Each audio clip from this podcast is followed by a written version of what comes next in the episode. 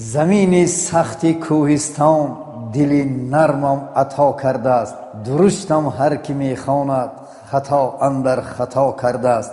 Яке гуфто ту иронӣ дигар гуфто ту тоҷикӣ ҷудо аз асли худ мерад. Касе моро ҷудо кардааст.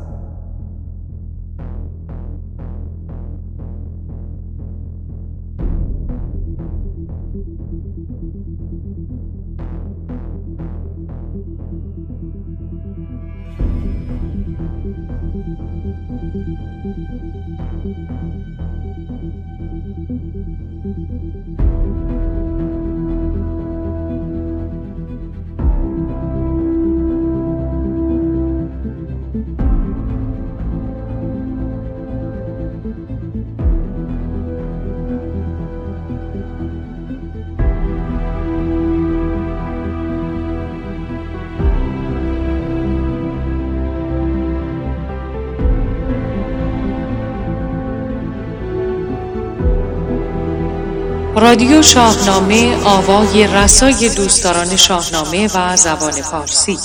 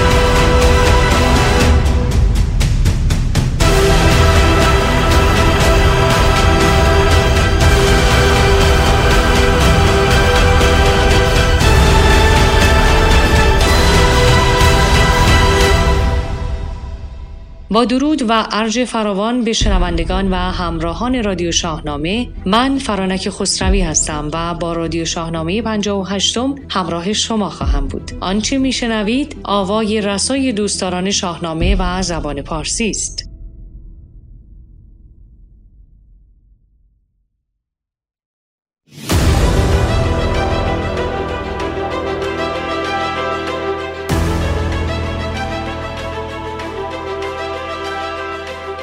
نخستین بارها همیشه مهم است. شمار زیادی از نخستین علاقه هایم را در کودکی یافتم و از آن بیشمار برخی علاقه ها تا کنون با من است و یکی از آنها عشق به شاهنامه و داستانهایش است. بچه بودم. صدای عباس شیرخدا ضرب نواز از رادیو پخش می شد. او به شیوایی و زیبایی با ریتم های زورخانی شاهنامه می‌خوان و ضرب می‌زد. علاوه بر این در زادگاه هم بروجه شاهنامه خانی جریان داشت و هنوز همین سنت هست. در جمع خانواده هم همیشه حرفی و روایتی از داستانهای شاهنامه در میان بود. سالهای نوجوانی به زورخانه می‌رفتم تا ضرب نوازی و شاهنامه خانی را از نزدیک بشنوم و حرکتهای ورزش زورخانه ای را ببینم. حرکتهای کباده دو پا هر کدام ریتم مختلفی دارند. در زورخانه پی آن بودم شعر فردوسی را با ریتم و مطابق با حرکتهای ورزشی بشنوم و ببینم. این علاقه هر روز بیشتر می‌شد. سالهای کودکی و نوجوانی این علاقه علاقه در جانم دوید. از وقتی به طور جدی وارد عرصه موسیقی شدم بران بودم اپراهایی بر اساس داستانهای شاهنامه خلق کنم.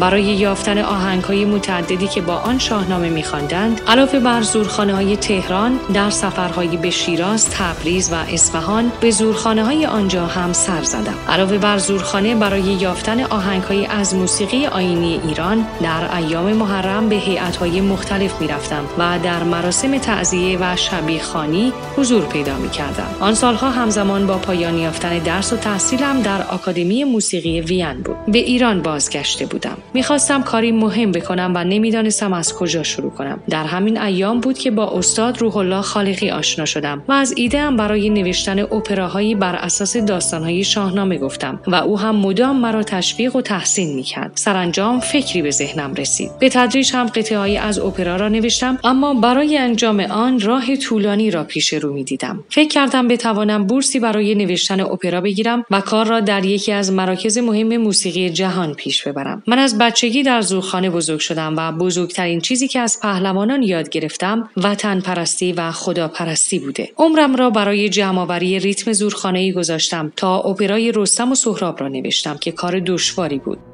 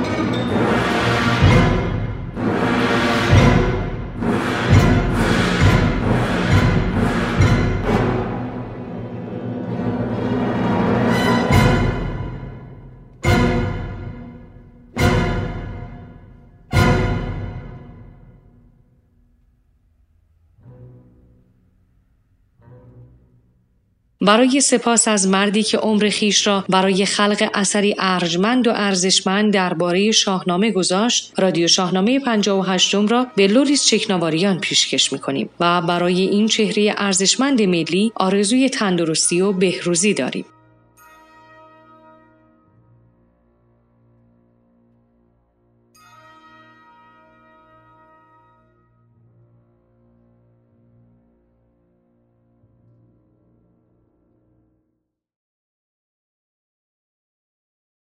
آنچه در رادیو شاهنامه پنجاه و هشتم خواهید شنید.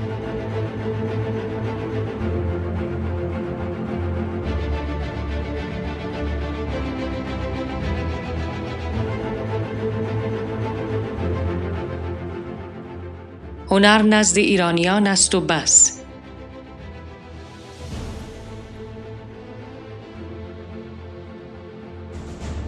معرفی کتاب یادگار زریران برگردان ژالی آموزگار.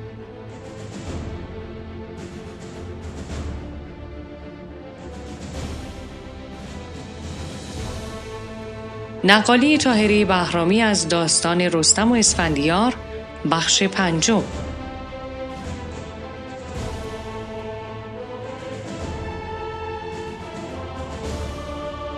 به همراه مرگ سهراب بخشی از اپرای رستم و سهراب اثر لوریس چکناواریان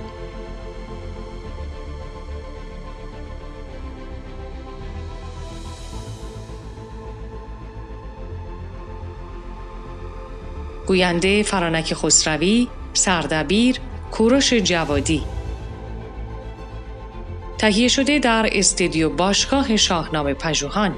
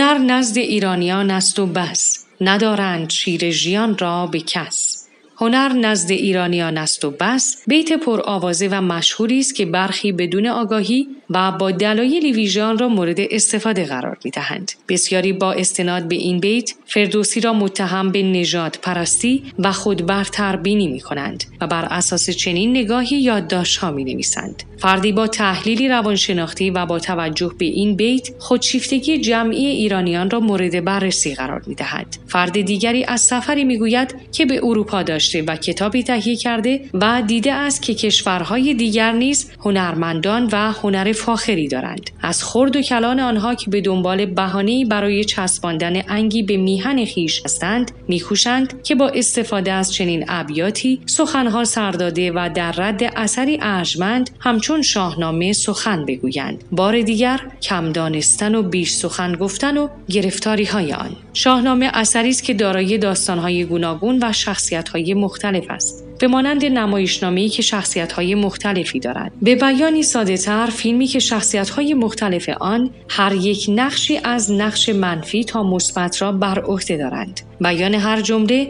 کلمه و یا عقیده دلیلی بر اعتقاد نمایشنامه نویس فیلم نام نویس و یا نویسنده آن نیست و آن جمله می تواند بیانگر داستان بوده و یا از زبان شخصیت داستان بیان شده باشد. این ساده ترین اصل را باید به یاد داشت. به ویژه اگر بخواهیم درباره چنین آثاری سخن بگوییم و یا آن را نقد کنیم.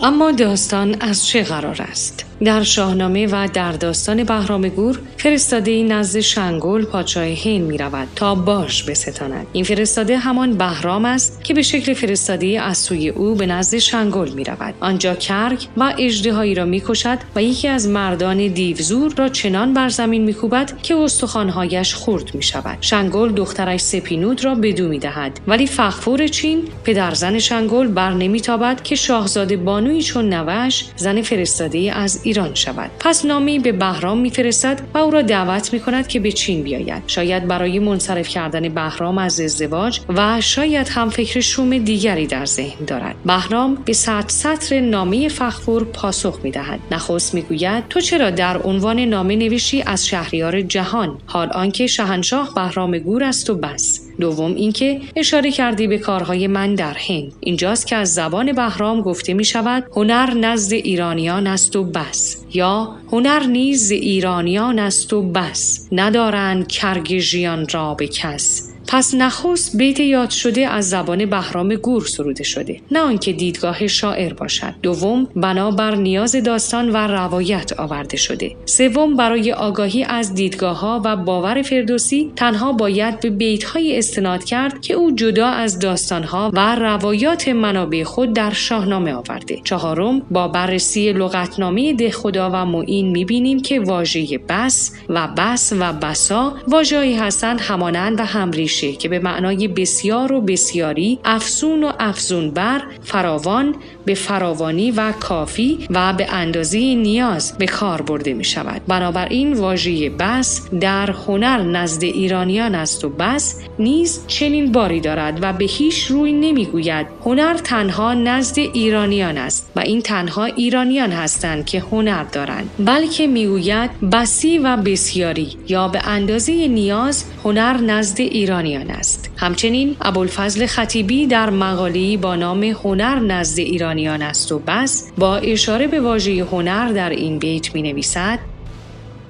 در شاهنامه هنر معانی گوناگون و بسیار گسترده تر از معانی امروزی آن دارد که از آن جمله توانایی، دانایی، کاردانی، قابلیت، صنعت، فن، دانش و حتی پاکدامنی و پرهیزگاری. از سوی دیگر در بسیاری موارد در شاهنامه هنر از گوهر یا نژاد متمایز شده و بارها گفته شده است که اگر کسی بیشتر پادشاه یا پهلوانی این دو را با هم داشته باشد شخص برگزیده و زبده است. گوهر داشته های ذاتی آدمی است ولی هنر چیزهایی است که آدمی کسب می کند گوهر یا نژاد به تنهایی کافی نیست بلکه باید با هنر نیز ترکیب شود. در بیت یکم از فر پادشاه ایران سخن می‌گوید که خدادادی است و در بیت دوم می‌گوید هنر نیز که اکتسابی است باز هم از آن ایرانیان است. درست چند بیت پیش از همین بیت ها شنگل به درستی در میابد که بهرام باید شاهزاده شاید هم برادر بهرام باشد و پس از آنکه بهرام هم در دلیری و هم در چوگان بازی شایستگی خود را نشان می‌دهد شنگل به او می‌گوید که ای پرهنر با گوهر پیشگاه درست است که فقفور نمی‌داند که این فرستاده همان بهرام گور است ولی بهرام که خود می‌داند پادشاه است و از همین رو هم از فر و شکوه خود داد سخن می دهد و هم از هنر خود. همچنین به گفته ابوالفضل خطیبی در این بیت نزده به معنی از آنه متعلق به است و در شاهنامه و متون کهن حرف اضافی از در معنی از آنه متعلق به فراوان به کار رفته است.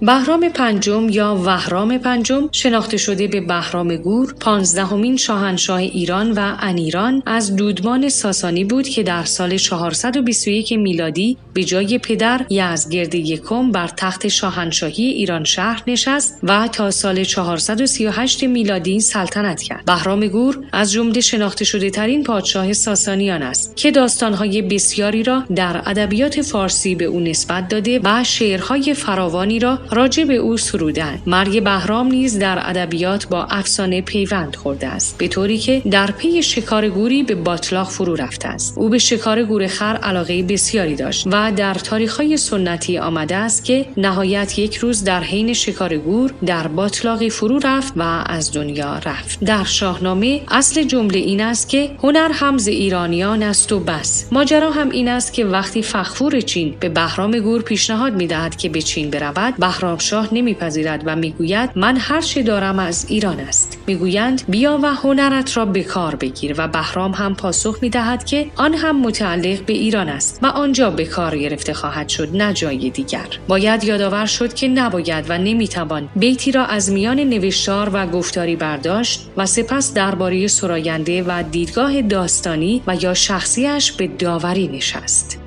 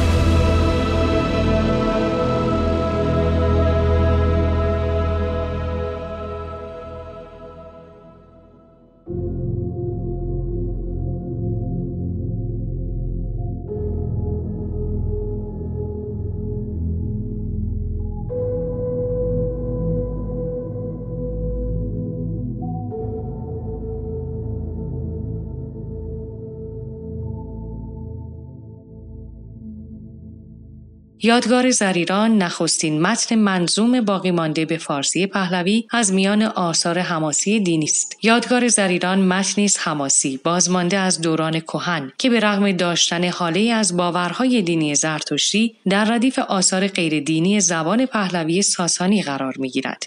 این اثر کهنترین تعذیه نامه و نمایشنامه ایرانی به شمار می آید و قطعی است احتمالاً از یک رشته حماسه های ایرانی که به همت گوسانهای پارتی تا دوره ساسانی به طور شفاهی زنده بودند. شاید این متن در آن زمان تدوین یافته است ولی روح پهلوانی آن همچنان محفوظ مانده. این اثر نزدیک سه هزار واژه دارد و نام آن را شاهنامه گوشتاسپ نیز گفتند گوسانها سرایندگان و خوانندگانی بودند که داستانهای حماسی عاشقانه و روایتهای کهن ایرانی را به یاد داشتند و آنها را با ساز میخواندند. این گروه قصهگو و نقال که افسانه ها را سینه به سینه نقل کردند و در دوره ساسانی به خونیاگران معروفند نمادی از سنت شفاهی ایران هستند و در حفظ میراث ادبی گذشته این سرزمین نقش ای داشتند. یادگار زریران را دقیقی به شعر کشیده و فردوسی آن را در شاهنامه گنجانده. گفته های دقیقی با متن یادگار زریران یکسان نیست ولی بسیار همانند است.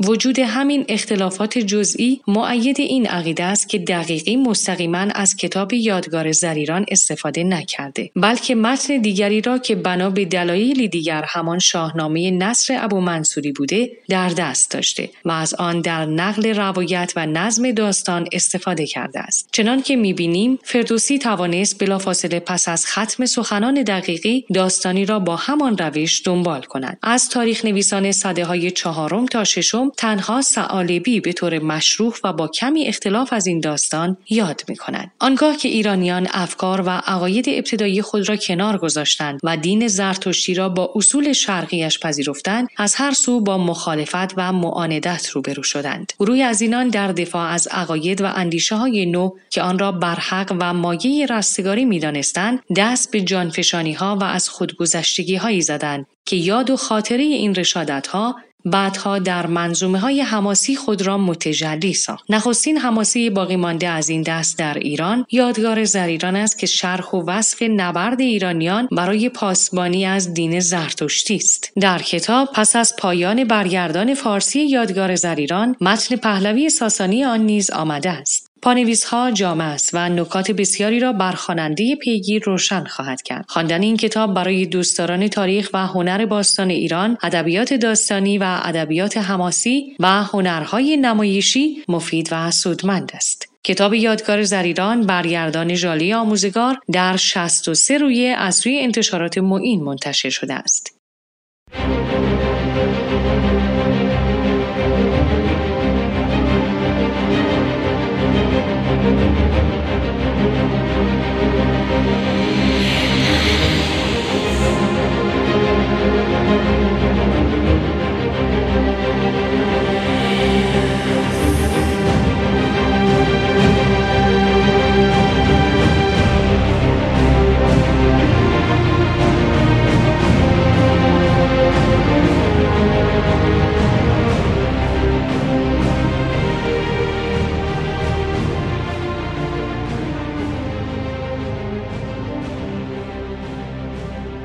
رستم و اسفندیار یکی از زیباترین داستانهای شاهنامه است. به قول محمد علی اسلامی ندوشن داستان داستان هاست و فردوسی در این داستان چون آرش تمام وجود خود را در آخرین تیر خیش نهاده و آن را بر شکاد این منظومه پرتاب کرده. با هم بخش تازه نقالی تاهری بهرامی از این داستان رو خواهیم شنید.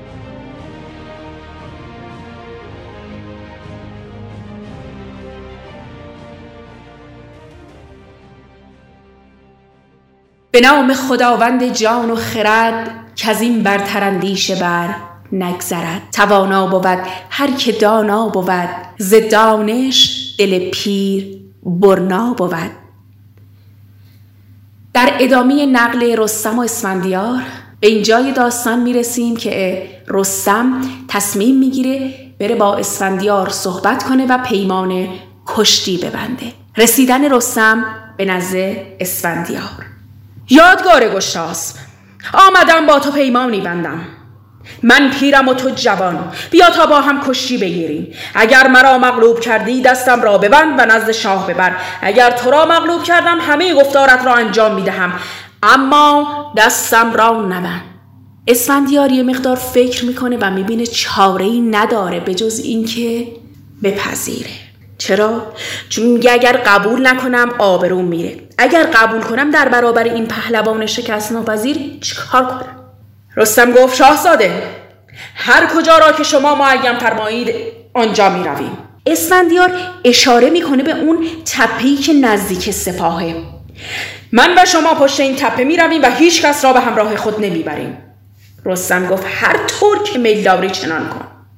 اسفندیار آماده. انان برگرانید. رستم سوار بر رخش. به طرف تپه حرکت کردند. همین که پشت تپه رسیدن از مرکب ها پیاده شدند. دو تا پهلوان به نام شاهنامه هر دو نیرومند قدرتمند هر دو هفت خان طی کردند.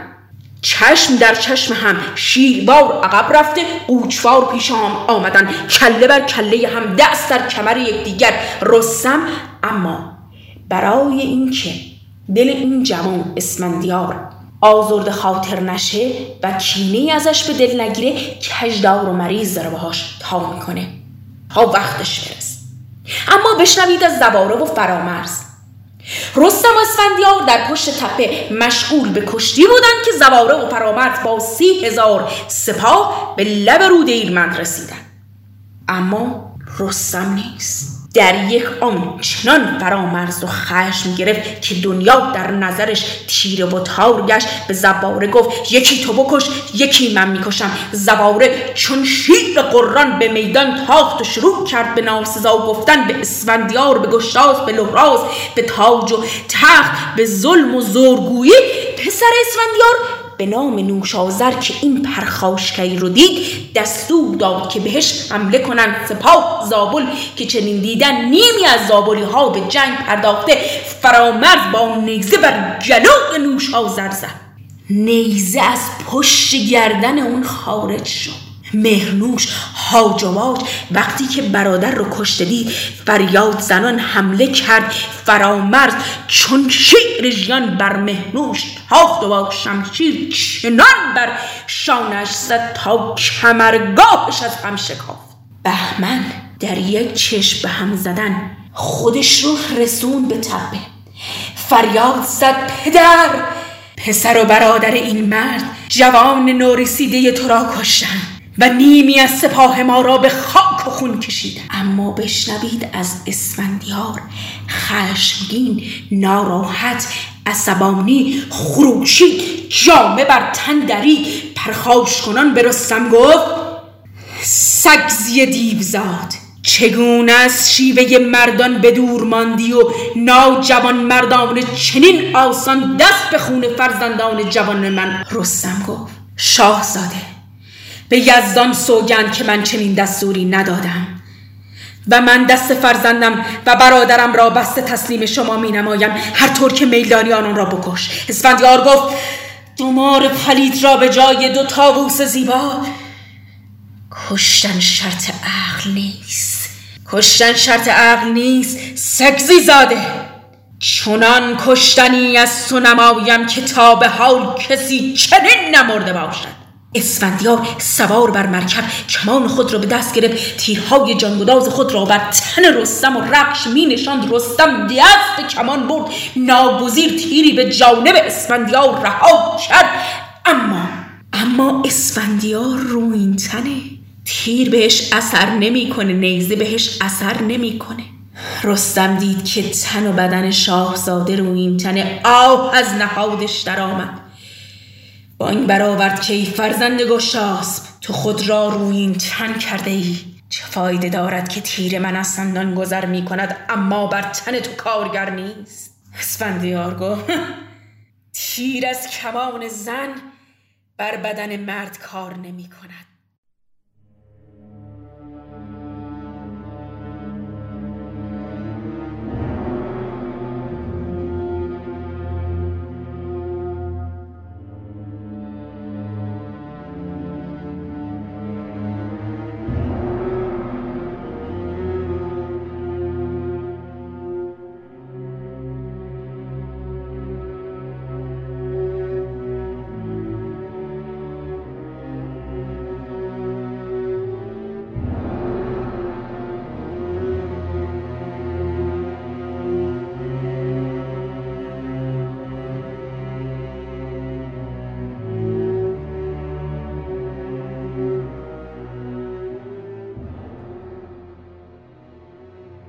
به گفته چکناواریان موسیقی زورخانه‌ای و موسیقی که در دسته های ازاداری ماه محرم در ایران نواخته می شود دو منبع الهام او در نوشتن موسیقی اپرای رستم و سهراب بودند. با هم مرگ سهراب از این اپرای زیبا و ماندگار رو خواهیم شنید.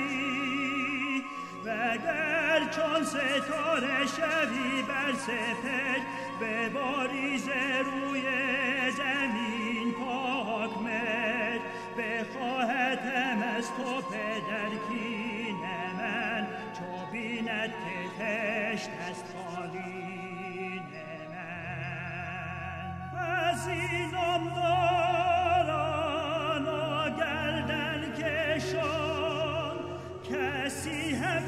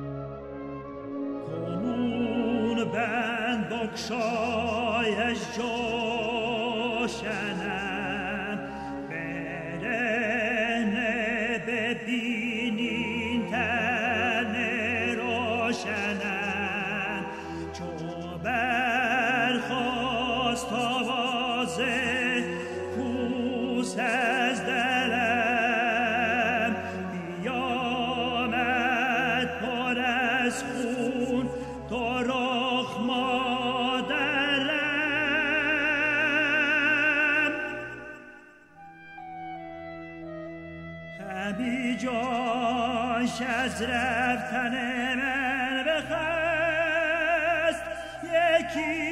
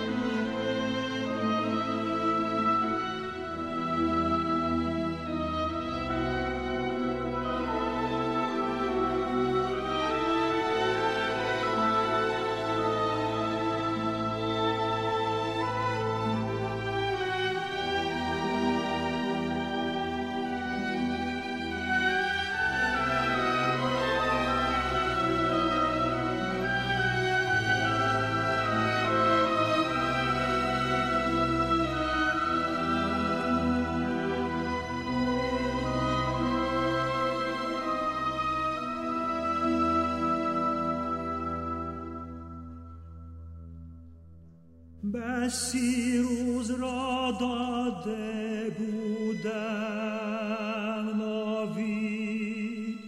بسی کرده بودم زهر